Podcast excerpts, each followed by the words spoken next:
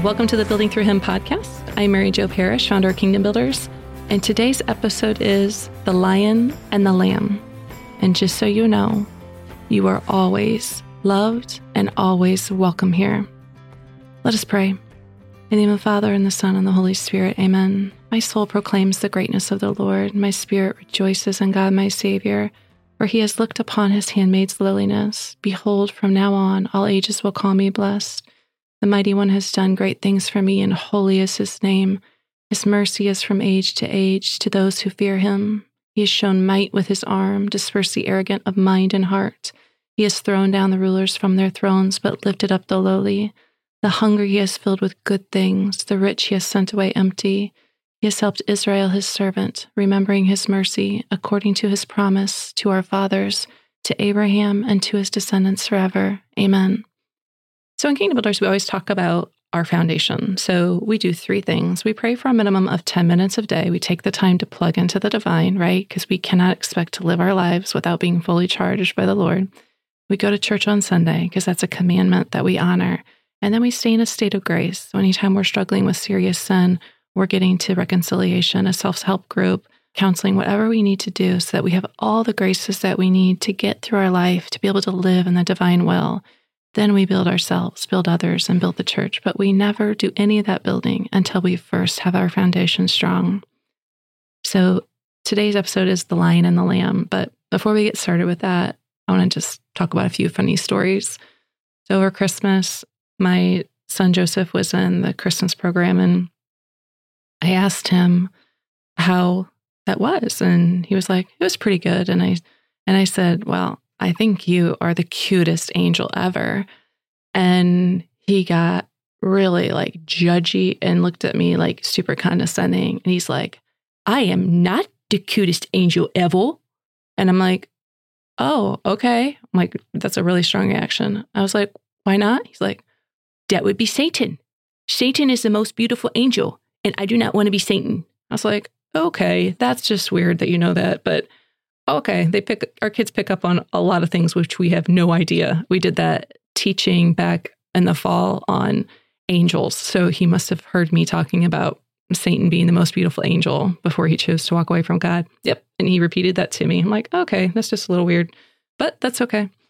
So, one of the best things about Christmas is getting ridiculous gifts from your little ones. And the kids are about to leave for school, and Sebastian five has his hands in his little pocket and his little puffy blue coat and he's smiling up at me and he's like the joyful one. He's always happy. And I'm like, hi, buddy. And he he says, I got you something for Christmas. And I was like, oh, you did? And he's like, yes. And he said, it goes in your ear. And I'm like, oh, okay. Bill must have taken him out shopping. I could use you know, some new earrings. That's that's really cute. And then he pulls out of his coat an enormous, dirty yellow earplug, like so gross, dirty, you could barely see the yellow. And I'm like, uh, uh, okay, okay. And he's like, you can queen it. And I'm like, oh, okay. So then later on, I asked him, where did you get that earplug, Sebastian? And he's like, super excited to tell me this, like a treasure hunter. He's like, at Weesus, if you dig in a mulch, you can find things. And I was like, oh, okay. So he got me a huge dirty earplug that had like dirt attached to it because someone else's earwax was on it. It's so gross. And then like keeps it in his pocket and waits to like present it to me as a Christmas gift. So like like the way their little brains work, oh my gosh, it's so entertaining, just so joyful to be able to experience what our kids think would be a great Christmas present. Uh, the only thing I can think of is that I do wear earplugs at night because my husband snores. And so I'm like, that's probably what he's thinking of. It's like, I'm going to help mom. I'm going to get her, give her this humongous dirty earplug because it will really block out dad's snoring. So, talking about the lion and the lamb, all of us have this natural tendency towards either lion or lamb. So, if you've ever been called a bull in a china shop, I am one of those people that's been called that. You're probably more lion. And if you are the one who has arranged the doilies and knows where all the china patterns are and a place of hospitality and warmth, you're probably more lion. Okay. You're avoiding the bull that comes in and destroys the china chop. You're like, no. But actually, Jesus desires us to embrace both of these, both lion and lamb. Jesus is both. So he's the lion of Judah. He comes to save us, right? Jesus is the sacrificial lamb. He lays down his life to do this. And he desires us to also embrace both of them. But sometimes, in order to do that, we actually have to tackle a different animal first.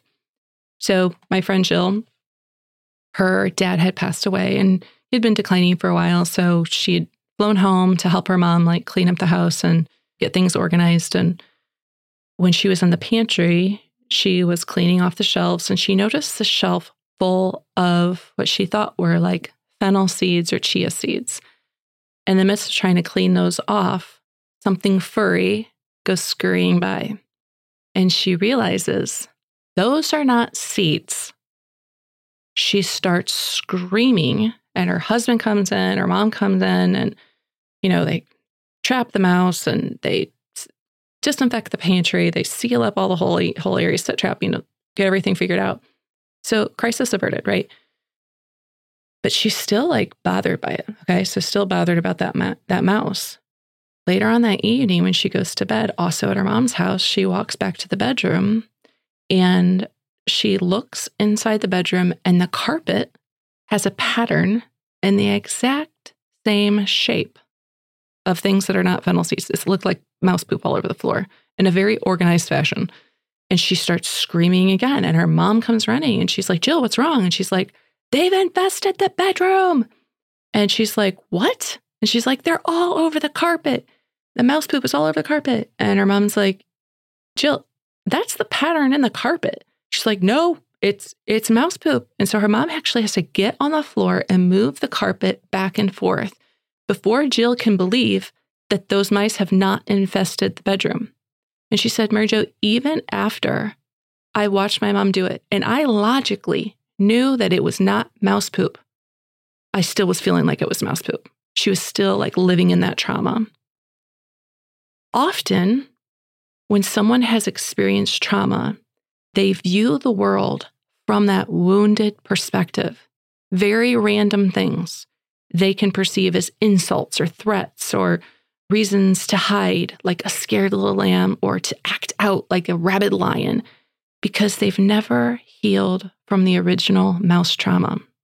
And when we experience or we remember a time of persecution, we remember that hurt people hurt people. And often the people who hurt us experience some type of trauma or pain. And from that mouse perspective, they live their life. We know that the ones who need love the most will show it in the most unloving ways. Sometimes we too can be living in that mouse trauma, and often we don't even know it. Most of us have experienced a childhood wound in our life. And for women, we call these mean girl wounds. And sometimes that wound in childhood will keep us from forming deep friendships as adults. Especially true with women. So the mean girl wound keeps us from being vulnerable and entering into like a deep relationship with other women because we've been hurt there before. So I was praying with this how often women tear down other women. Men don't do it the way we do it.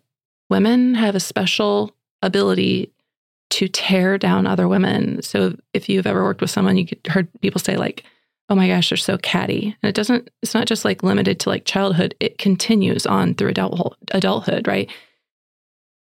Men don't do it like us. So why? What? Just asking the Lord, like, why is that the way it is?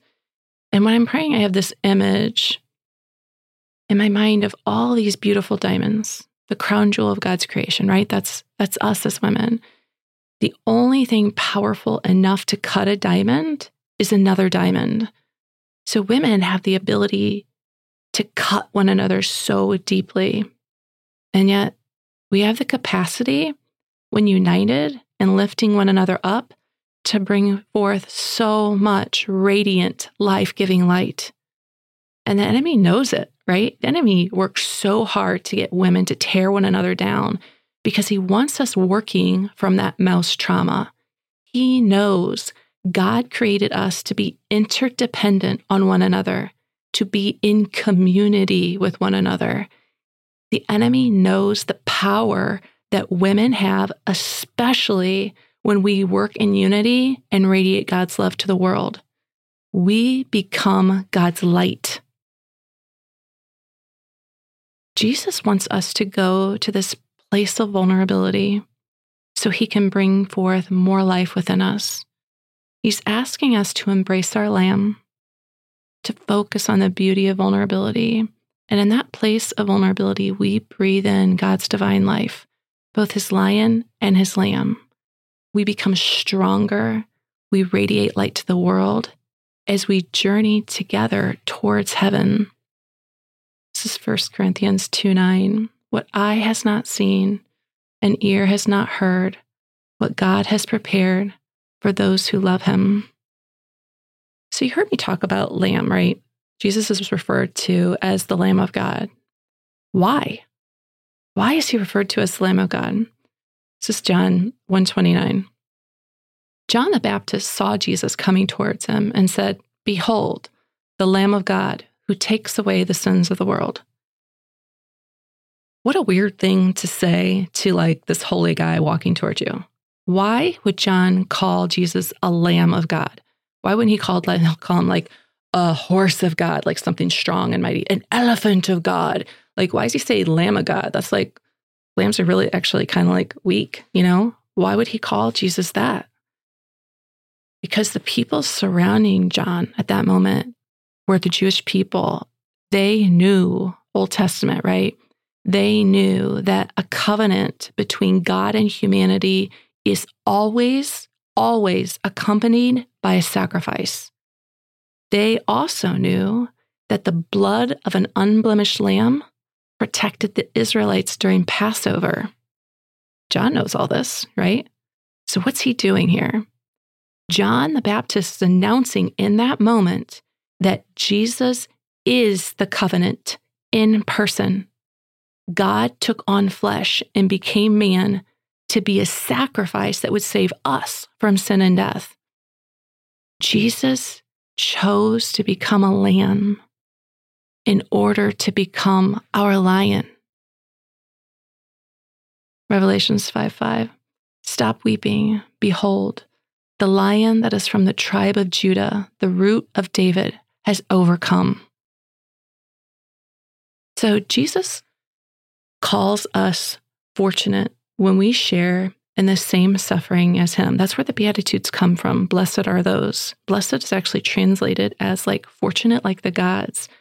Calls us fortunate when we share in the same suffering he went through. Many have been called fortunate and suffered insult, persecution, torture, and death for the faith, right? Those are martyrs. Those are martyrs. Martyr means witness. Their life and death witness to all the victory of the Lamb. They're saying, like, you're worth it. Like, I give you everything I am. You're worth it. I will never forsake your name. I give you all of my life. I go through the torture, the persecution, the death, no matter what. It's all yours. We honor some of those martyrs and saints, both preceding and after the complete after the completion during the consecration of the Eucharist. So, when a priest chooses a Eucharistic prayer, he can choose the Roman canon, and he has the option of reciting a short list of saints before and after the sacred words of consecration. So he begins with the living members of the church, right? And then he calls us into communion with Mary, Joseph, the 12 apostles, popes, priests, deacons, martyrs. This is from Neil Roy. Then Christ, through the consecratory petition and words of institution, takes his place at the very center of Eucharistic prayer. After the consecration, the priest will recite another list of saints John the Baptist, right? Seven male martyrs, seven female martyrs. And then the priest will hold up the Eucharist to announce in the same words of John the Baptist Behold, the Lamb of God. Behold him who takes away the sins of the world. Blessed are those called to the supper of the Lamb. right? The priest is actually repeating John the Baptist's words. So we know that the Son of God, Jesus, took on human flesh. He is the unblemished Lamb of God. We know that Jesus voluntarily lays down his life and offers himself as a sacrifice for our sins. He offers us his very self, his body and blood. And that act is so holy that our saints cradle each side of the consecration. That act is so holy that our saints cradle each side of the consecration. They illuminate the way to the Savior. St. John of the Cross tells us the endurance of darkness is the preparation for great light. So we're called to be both lion and lamb, right? How do we do this? How do we become both lion and lamb? We walk his path in imitation of him. This is from Matthew chapter 4. Jesus saw two brothers, Simon, who was called Peter, and his brother Andrew, casting a net into the sea. They were fishermen. He said to them, Come after me, and I will make you fishers of men. At once they left their nets and followed him. He walked along from there and saw two other brothers, James, son of Zebedee, and his brother John. They were in a boat with their father Zebedee, mending their nets. He called them, and immediately they left their boat and their father and followed him. So we have to think about that. Like Jesus is calling to these complete strangers and they immediately go, right? They immediately go. You got to know, like, Zebedee is like, Excuse me, sons, what is happening right now? Like, he cannot be happy. They're just left the nets and followed Jesus.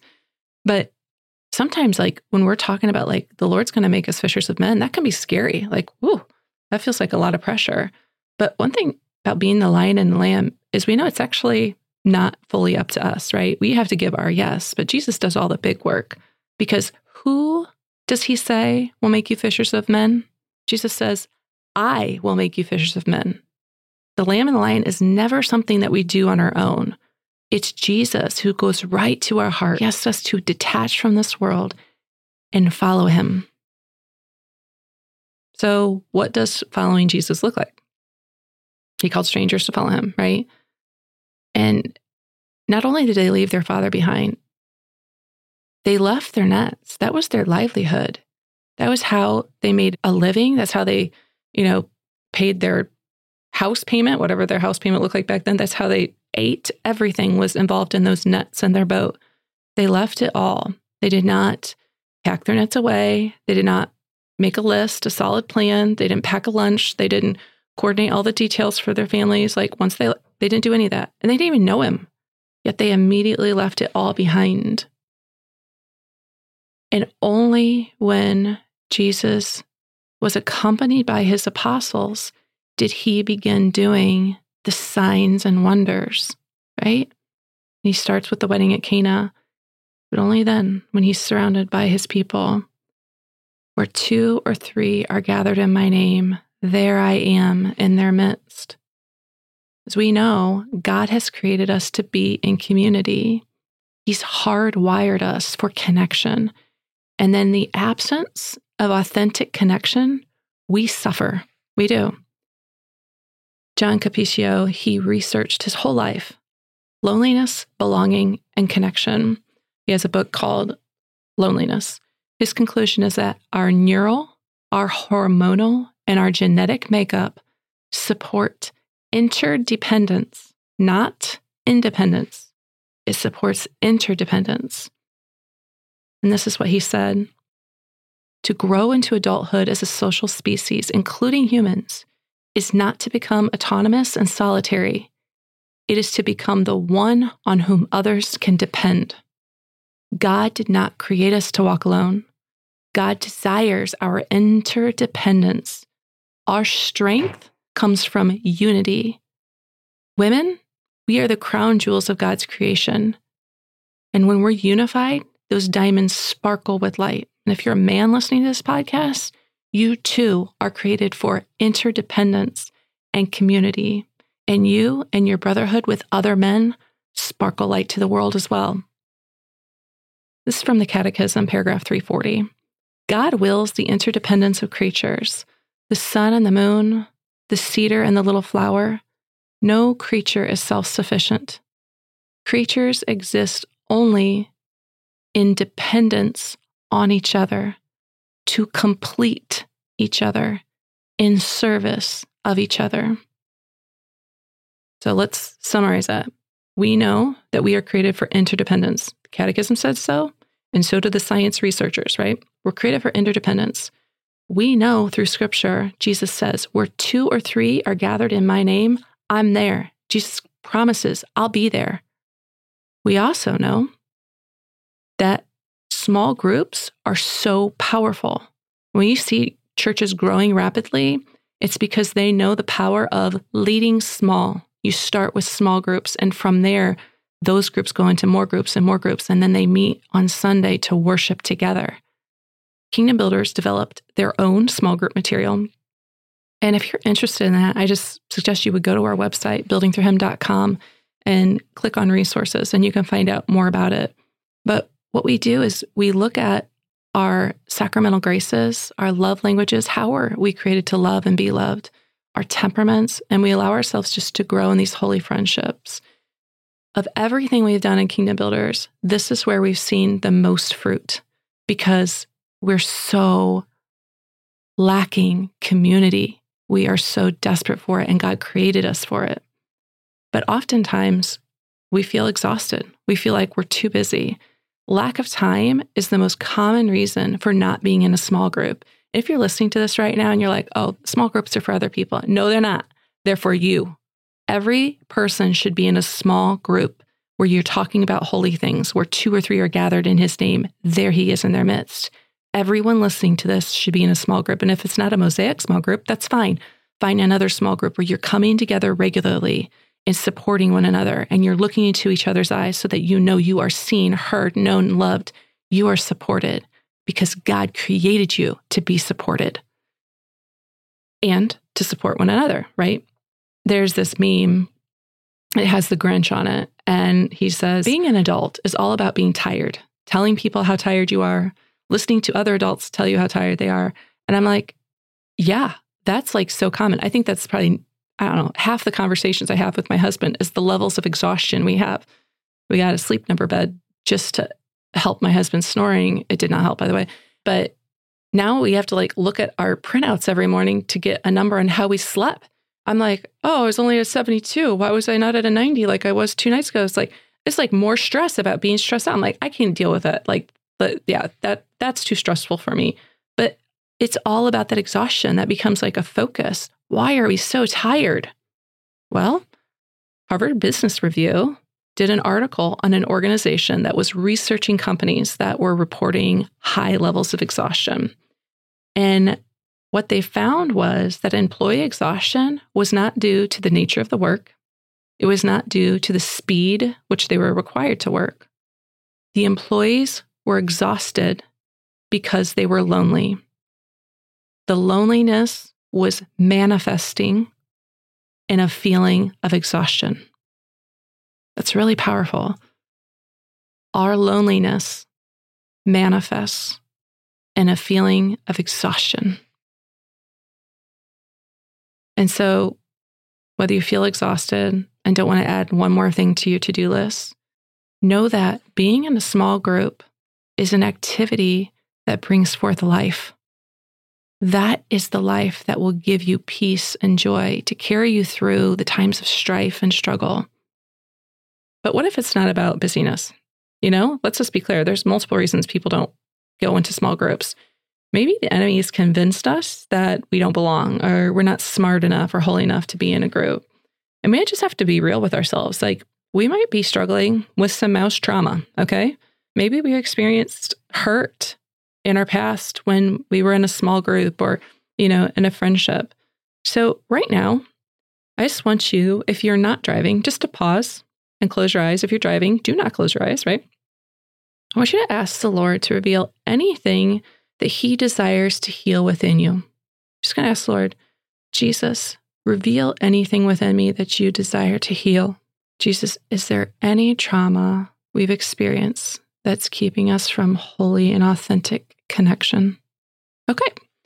So we are now going to forgive that person. And forgiving someone doesn't mean what they did was okay. It just means you're going to entrust that person to the justice of God. You're just going to handle them over to the justice of God. So we're going to pray this together. When you get to the name, if you are with other people, you're going to say it so quietly. If you're alone, then you don't have to worry how loud you're going to say it. But we actually need to speak it. Okay. We have to speak it aloud. So you're going to speak after me in the name of Jesus, in the name of Jesus. I forgive, I forgive. Put the person's name there for the hurt that they have caused me, for the hurt that they have caused me. Good. Some of us will need to do this over many people, over many things. So sometimes we have to forgive the same person for many, many things. The more depth you get into forgiveness, the greater freedom you will experience. So now we're going to renounce any spirits or lies that would keep us from holy community. And we actually speak these aloud because demons cannot read our thoughts, right? They can look at our facial expressions, they see what we do, but they cannot read our thoughts. So we renounce it, we break that, we have the power to do that. We ask Jesus to remove it, and then we receive the Father's blessing. So you're going to repeat after me in the name of Jesus, in the name of Jesus. I renounce the spirit of self pity. I renounce the spirit of self pity. In the name of Jesus, in the name of Jesus. I renounce the spirit of resentment. I renounce the spirit of resentment. In the name of Jesus, in the name of Jesus. I renounce the spirit of bitterness. I renounce the spirit of bitterness. In the name of Jesus, in the name of Jesus. I renounce the spirit of hopelessness. I renounce the spirit of hopelessness. In the name of Jesus, in the name of Jesus. I renounce the spirit of unworthiness. I renounce the spirit of unworthiness. In the name of Jesus, in the name of Jesus. I renounce the spirit of shame. I renounce the spirit of shame. In the name of Jesus, in the name of Jesus. I renounce the spirit of fear of rejection. I renounce the spirit of fear of rejection. In the name of Jesus, in the name of Jesus. I renounce the spirit of timidity. I renounce the spirit of timidity. Okay, broke all those spirits. Let's remove some lies. In the name of Jesus, in the name of Jesus, I renounce the lie that I'm alone. I renounce the lie that I'm alone. In the name of Jesus, in the name of Jesus, I renounce the lie that I'm the only one who struggles. I renounce the lie that I'm the only one who struggles. In the name of Jesus, in the name of Jesus, I renounce the lie that I need to do a few more things before I'm ready.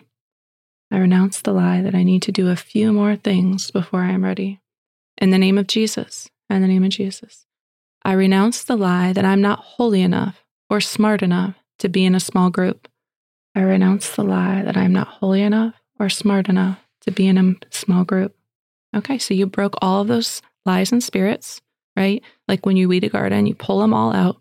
And we're just asking Jesus to take his wheelbarrow and just to take them away. So you're going to repeat after me Jesus, please take away these lies. Jesus, please take away these lies. These spirits and any related spirits. These spirits and any related spirits. Okay, so he took them away. So now you have all these openings that you removed, these things. You're going to let the Father just fill you with his goodness there. So you're just asking God, Father, please fill me with your truth, joy.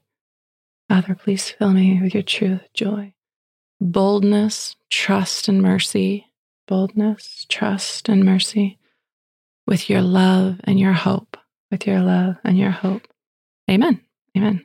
So we know that we can do that anytime we renounce it, Jesus removes it, and then receive the Father's blessing, right? We can do that anytime. I do it often. And then, so anytime you're feeling that, that static or chaos in your heart, stealing my peace and joy right now. And then you remove it. Like, mm, no, Satan, you don't get any part of who I am. You take care of it. You renounce, remove, receive, and it's gone. So, another thing we have to recognize is that sometimes when things are scary, you know, being in a small group, like, oh, I don't even know these people, they feel scary because they're unfamiliar, not because we're incapable of doing them. And this happened to me as well, which you guys know I'm an extrovert. I love to talk. But when my son first went into seminary, I was a religion teacher. I was teaching middle school religion. And we went to this parent seminarian night. And when we arrived, I could not get out of the car. my husband like gets out of the car and he's like staring at me, looking at me. And I, of course, I didn't tell him, but I was thinking to myself, all these other seminary parents are way holier than me and they know the faith way better than me. I can't go in. Like I'm totally unworthy. It was before I knew the power of renounce, remove, receive. Otherwise, I would have employed it. But I didn't know it at the time. You know, you don't know what you don't know. And my husband's like, Rachel, what are you doing? So I wasn't going to tell him what I was not going to uh, what I was feeling, but I just decided that I would be silent. If I was quiet, no one would know that I wasn't holy enough or wasn't smart enough to be a part of this group. And so that's how I entered. That's how I convinced myself to be a part of it. And when I got inside, they were just normal people like me. Okay. I'm like, oh my gosh, that was such a lie of the enemy. I didn't even know I wasn't recognizing it as a lie of the enemy back then. I just thought it was, you know, just my own, you know, anxiety or whatever. But that's me as an extrovert and a religion teacher feeling nervous about meeting new people and being in a small group. So imagine the people who are more introverted and who are not religion teachers. Like we have to recognize it can be scary, but the enemy wants to keep you from that. And we remember that often things feel scary because they're unfamiliar, not because we're incapable of doing them. You don't let the enemy have any barrier to keep you from being in community. That is you claiming the peace and joy that God died to give you, right? You're not going to let the enemy take that from you. No way, right? We know that God wills the interdependence of his creatures. We cannot know his love and his light and then hide it. We can't. That light is meant to be shared with others because light doesn't exist for itself. It exists to illuminate the way for others. And just like our brothers and sisters, the martyrs, the witnesses, they are a light. They light the way to either side of the consecration during Mass. God is asking us to light the way, to welcome people into community so that he can be there with us. This is from Matthew 5:16. Your light must shine before others, that they may see your good deeds and glorify your heavenly Father.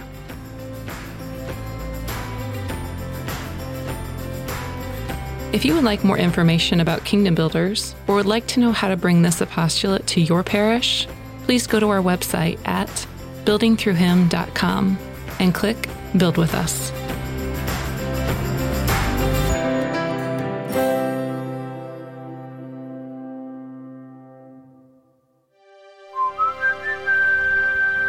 This podcast is part of the Spoke Street Network.